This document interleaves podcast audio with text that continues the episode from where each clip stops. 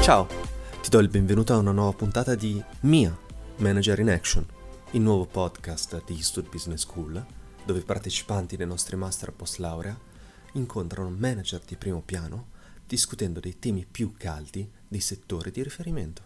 Questa puntata è a cura di Giovanni Raeli, Edward Richard Junior Bosco ed Edoardo Esposito. Presento Simona Bargiacchi, che è una professionista laureata in ingegneria chimica, nonché anche in biotecnologie agroindustriali, ed è anche un'esperta di cinese. Lavori per una grande azienda che è quella di Cromology, un'azienda leader nel settore della pittura edilizia, che detiene il 7% di quote per un giro d'affari di 120 milioni, da quello che ho letto. Avete 500 collaboratori e ti volevo chiedere com'è stato entrare in una realtà del genere, visto il tuo percorso formativo più scientifico che umanistico. Come mai? Come sei riuscita? Allora, intanto benvenuti a tutti, grazie dell'intervista e ok, ti racconto volentieri come è stato il mio percorso di avvicinamento alla Cromology. Oggi io sono parte dell'ufficio risorse umane, mi occupo della comunicazione interna, dei rapporti con l'università e di una cosa molto bella, il benessere delle persone in azienda. Sono infatti diventata da poco Chief Happiness Officer, che è proprio quel ruolo che si occupa del benessere. Il mio passaggio da ruoli prettamente tecnici a ruoli più relazionali e progettuali è cominciato già prima di entrare in Cromology. Sono entrata in Cromology e facevo parte dell'ufficio acquisti, mi occupavo di fare da interfaccia tra acquisti e ricerca e sviluppo grazie alla mia formazione. Poi in Cromology ho trovato il posto giusto per realizzare quelle che erano le mie vere passioni, ovvero lavorare con le persone, e quindi ho proposto, il cavallo tra virgolette di Troia è stato un progetto con le università. Ho fatto leva sulle mie capacità di project management per chiedere, proporre un progetto di relazioni con le università, che era il primo progetto fatto all'interno di Cromology nel 2013, questo progetto che si chiama In Aula con Cromology, che è in atto ancora oggi, mi ha dato la possibilità di entrare in contatto con l'ufficio risorse umane. Quindi il mio primo lavoro in ufficio risorse umane è stato legato ai rapporti con l'università. Poi si sono aperte opportunità che ho colto con piacere. Senti Simona, questo ruolo di recente ha ripreso molta importanza, il Chief Happiness Officer. Anch'io proprio bene, non ne conosco totalmente ogni aspetto di questa figura professionale, cosa concretamente realizza e apporta all'interno dell'azienda. Potresti parlarcene un po' meglio di questa figura, di come interagisce e svolge questo suo ruolo? Grazie. Con piacere, perché è un ruolo che mi sento molto bene addosso, e il Chief Happiness Officer è un esperto in scienza della felicità. Da scienziata, nel senso, come ingegnere, la parte scientifica la conosco abbastanza, è veramente una scienza, la scienza della felicità, anche se sembra, no? Come possibile una scienza sulla felicità, metafisica. È una branca della psicologia positiva. Noi conosciamo la psicologia della patologia, conosciamo un po' meno quella che è la psicologia positiva, che è una scienza giovane, nata in America da circa 30-40 anni. E praticamente cosa si studia? Si studia come funzioniamo quando siamo felici. L'interesse da parte del mondo del lavoro è arrivato perché è stato dimostrato da esperimenti scientifici condotti in una maniera rigorosa che la felicità porta vantaggi competitivi, il cosiddetto happiness advantage, il vantaggio competitivo che ti porta ad essere felici. In realtà noi nella vita quotidiana di tutti i giorni un po' ce ne rendiamo conto che quando stiamo meglio, quando siamo felici, lavoriamo più focalizzati, lavoriamo più volentieri e facciamo anche quel extra mile che spesso è richiesto, no? Alle persone. Vorremmo che le persone persone fossero ingaggiate, che facessero quel passo in più. Ecco, forse uno dei modi per raggiungerlo è quello di pensare alla felicità delle persone, pensare a creare degli ambienti di lavoro in cui la persona, se lo vuole chiaramente, può andare a trovare la sua felicità. E il Chief Happiness Officer non fa altro che fare questo.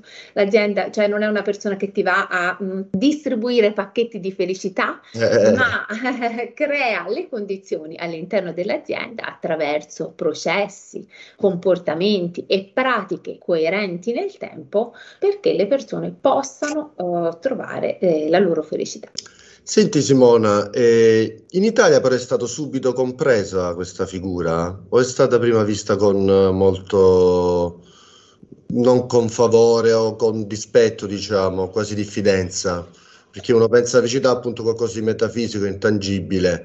Oggi si ha questa consapevolezza, ma in passato com'era invece? Allora, tutt'oggi la parola felicità non è una parola neutra, è una parola che crea resistenze all'interno del mondo del lavoro. Non spesso sentiamo la parola felicità, proprio per questo solitamente parliamo di benessere.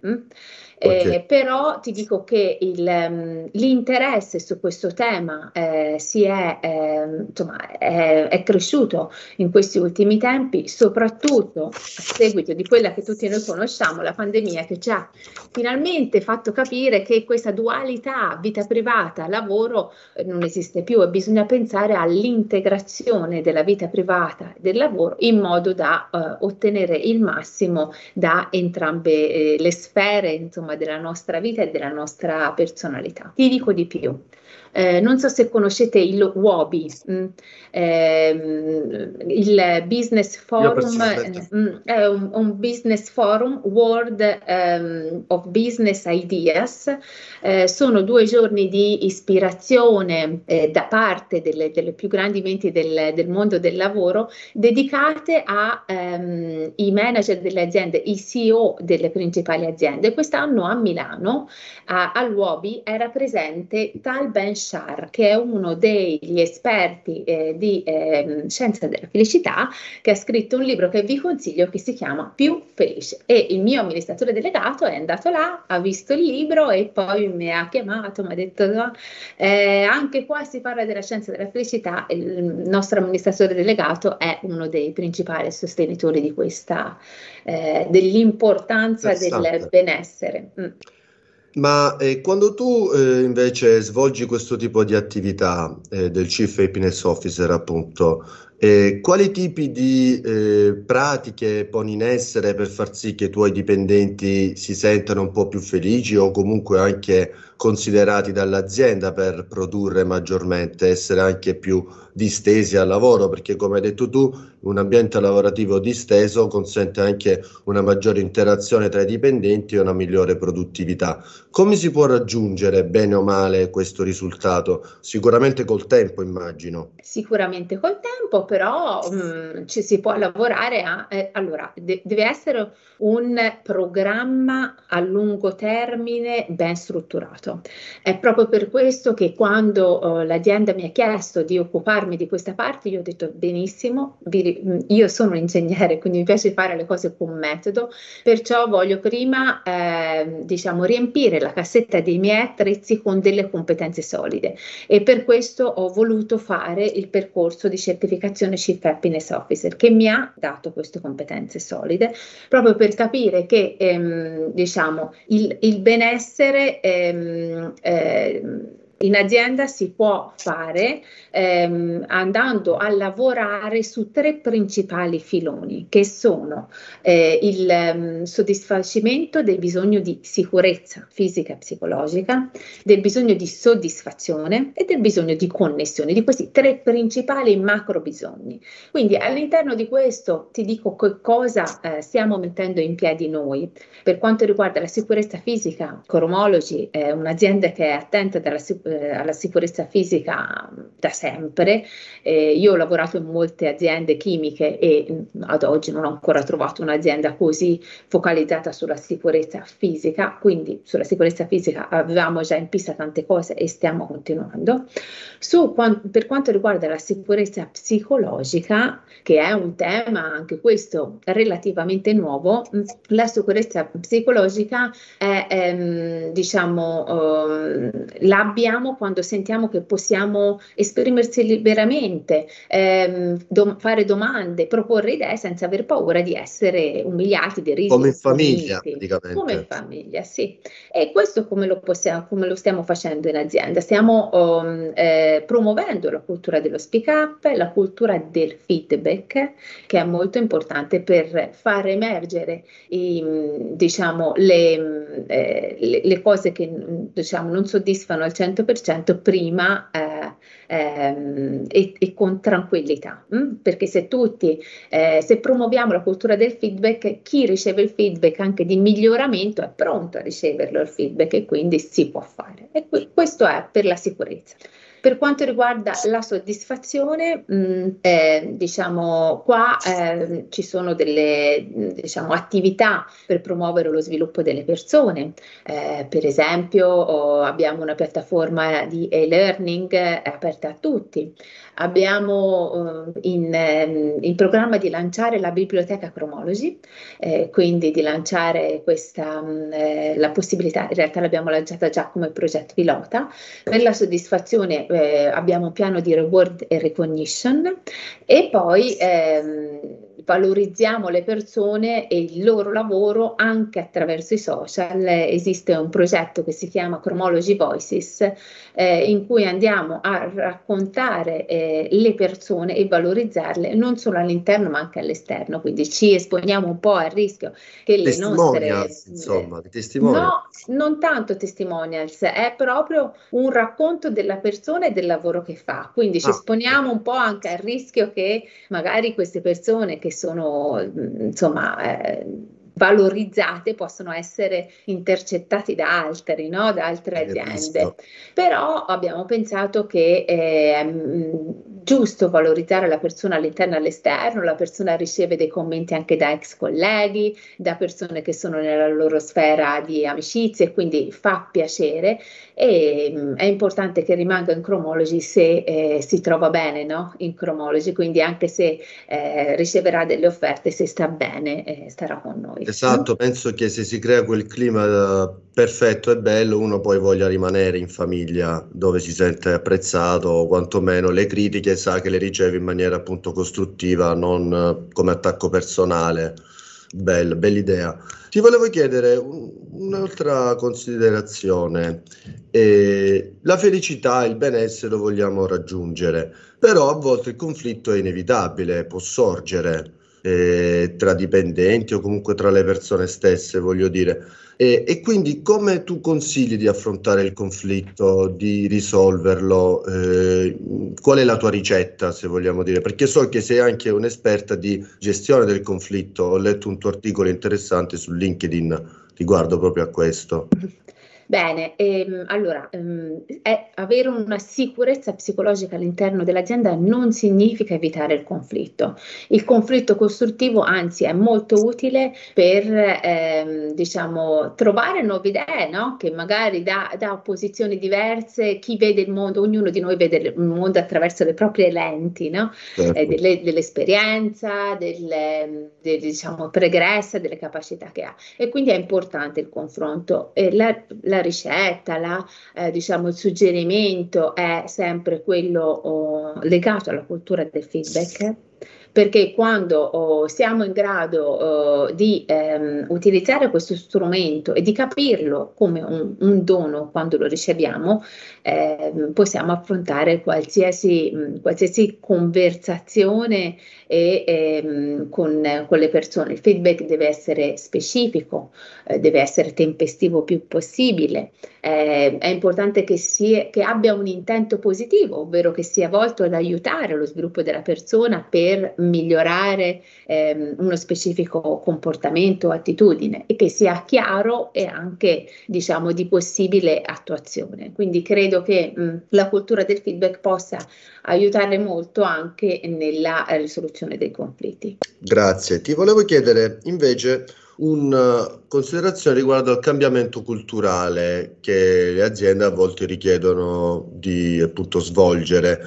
È stata una delle tue competenze che particolarmente più mi ha colpito. Come si può pianificare questo tipo di attività? Quali consigli dai? In che modo può avvenire?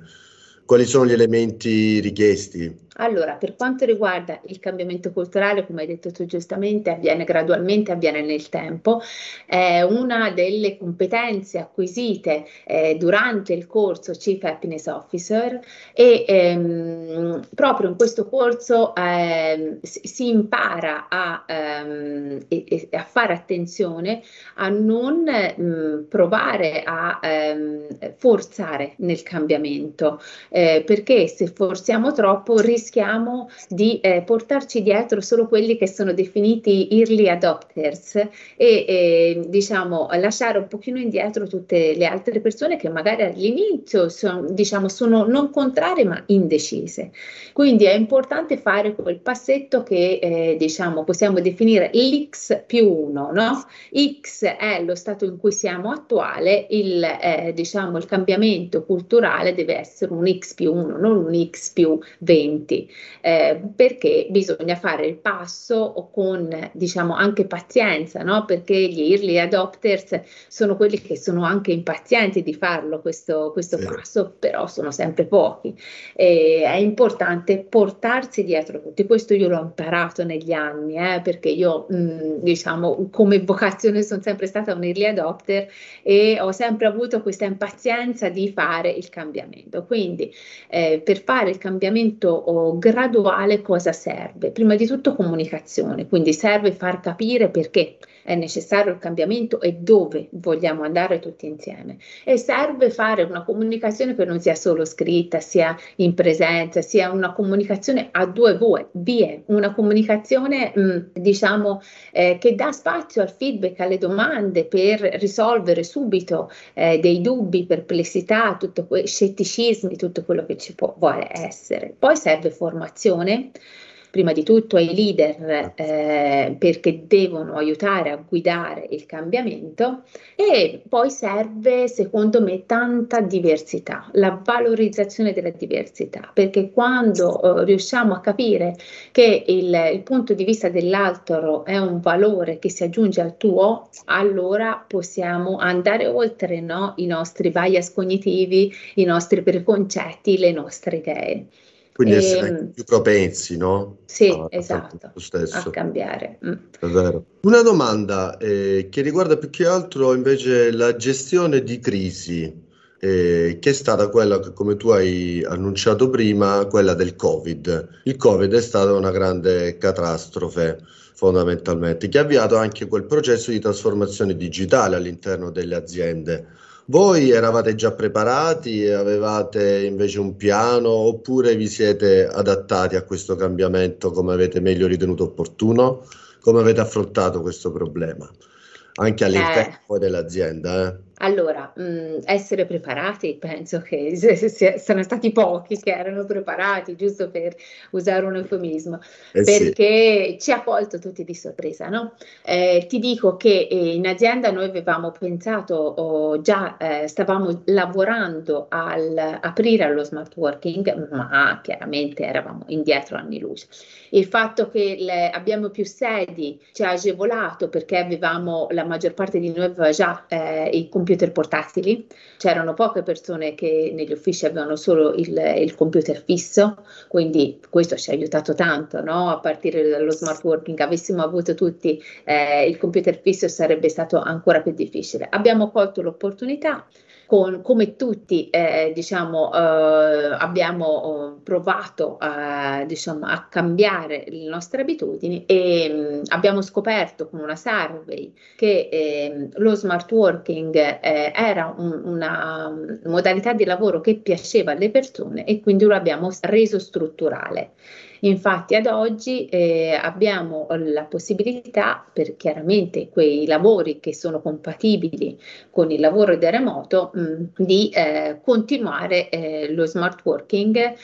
Abbiamo indicato come standard un paio di giorni alla settimana da decidere insieme, diciamo, in autonomia, in accordo con il proprio responsabile. Chiaramente per casi particolari i giorni possono aumentare, o chi non ne vuole usufruire può non usufruirne, non c'è niente di... L'azienda è vicina alle esigenze del dipendente, voglio dire, lo ascolta sempre. Allora, incontro, sì, insomma. Ti dico che stiamo facendo un piano da qui al 2026, proprio uno dei nostri progetti strategici a lungo termine è legato alle persone. Io sono team leader di questo progetto. Il progetto, diciamo, lo abbiamo chiamato Roadmap per le persone Cromology, e nel 2022 la roadmap si è occupata proprio di fare un piano di azione da qui al 2026 per l'evoluzione delle persone e quindi dell'azienda sui pilastri benessere, sviluppo del talento e mentalità agile. E questo progetto, proprio come dici tu, sull'ascolto si è fondato, perché diciamo, io che sono team leader del progetto, per creare una roadmap mi potevo basare sulle conoscenze, sulle idee che diciamo avevo, insomma, lavorando in azienda da un po' di tempo, e crearla questa roadmap. Invece ho pensato di creare un gruppo di lavoro immenso che non è, diciamo, solitamente come project manager non si fa, ma ho diciamo specificato, perché sì, siamo 40 persone come team di progetto, ma il team di progetto è veramente trasversale, ovvero diciamo sono presenti persone da tutti i siti, persone che sono viaggianti, persone che lavorano in diverse aree organizzative, e insieme abbiamo lavorato per creare questa roadmap. L'abbiamo presentata al board a fine dicembre, ne ha approvato una gran parte, ora ci ha chiesto degli approfondimenti che gli daremo entro fine mese, e comunque già dei progetti stanno partendo.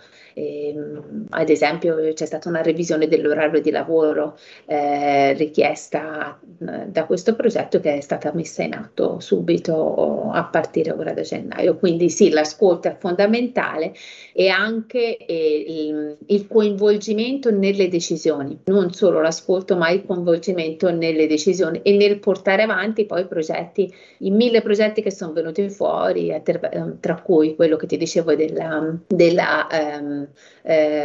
Cromology Library, ovvero della biblioteca Cromology, altri progetti tra cui abbiamo pensato di prenderci cura dei nostri spazi, quindi dedicare, per chi vuole, una giornata di lavoro che so, abbellire, noi insomma facciamo prodotti per edilizia, quindi abbiamo degli esperti anche decoratori che possono decorare diciamo la nostra mensa, i nostri ambienti comuni, in modo che siano luoghi da abitare con ancora più felicità. Ma coinvolgendo quindi ogni personaggio, ogni individuo, in questo modo lo si responsabilizza, gli si aumenta anche la partecipazione, la voglia soprattutto di partecipare, o sbaglio? Molto, nella scelta delle persone, in realtà io le persone non le ho scelte, ho fatto una call to action, ho chiesto chi voleva partecipare e tanti si sono iscritti, ma alcuni sono andata a sollecitarli perché avevano una visione diversa dalla mia,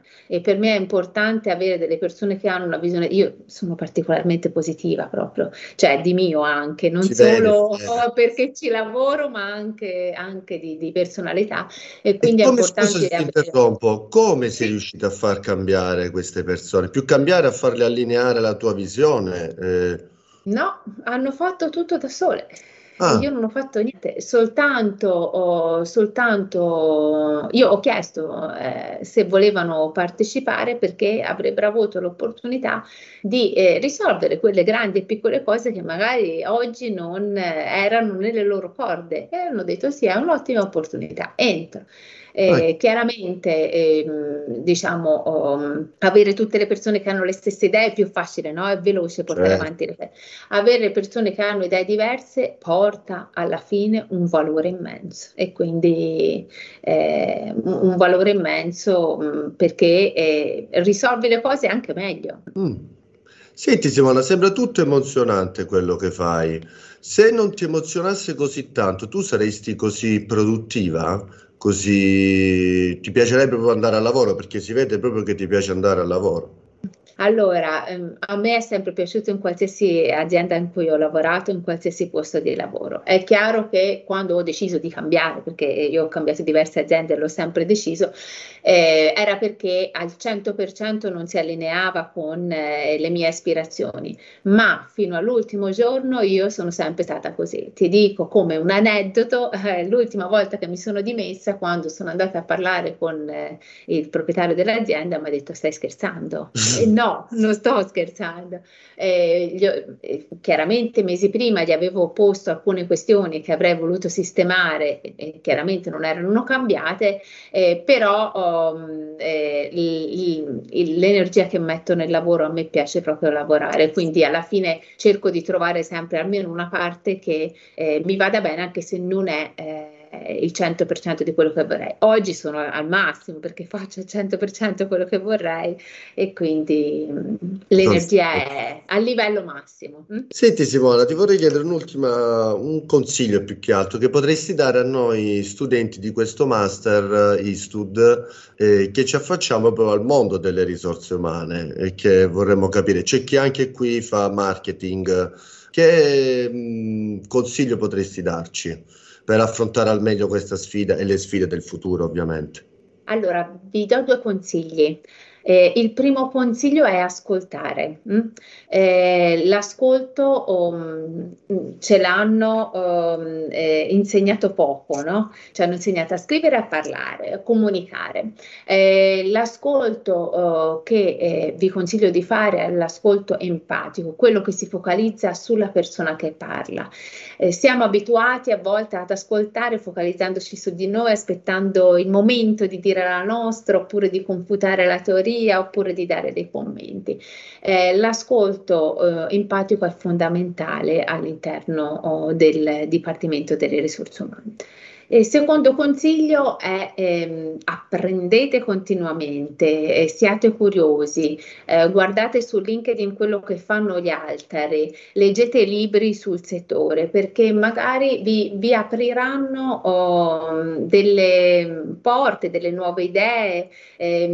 Tanti dei progetti che ho lanciato all'interno di Cromology, ad esempio Cromology Voices stesso, in alo con Cromology, sono nati da idee che mi sono venute leggendo, ascoltando, vedendo quello che hanno fatto gli altri. Fate network.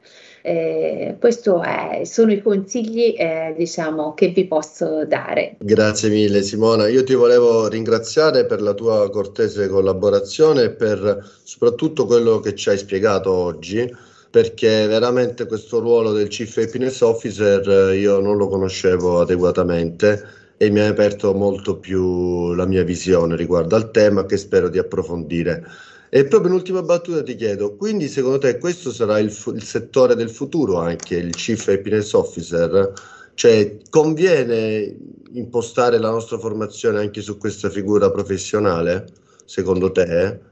Per quanto riguarda le risorse umane, e non solo, anche persone che si trovano a gestire gruppi, guidare gruppi molto grandi, no? Anche un direttore operation che ha dei gruppi molto grandi. Competenze nell'ambito della psicologia positiva possono aiutare sia personalmente, perché la felicità la possiamo allenare, l'abbiamo innata, ma la possiamo anche allenare giorno per giorno. giorno, e quando c'è il mix, tipo in me, bah, si esplode. Perfetto, ti consiglio perfetto. Di esplodere, di farla per voi e per la vostra carriera. Grazie mille Simona della tua partecipazione, ti ringraziamo ancora e spero di rivederci presto, di sentirci insomma. Certo, aspetto di vedere, diciamo, e di ascoltare questo podcast. Grazie, grazie a tutti.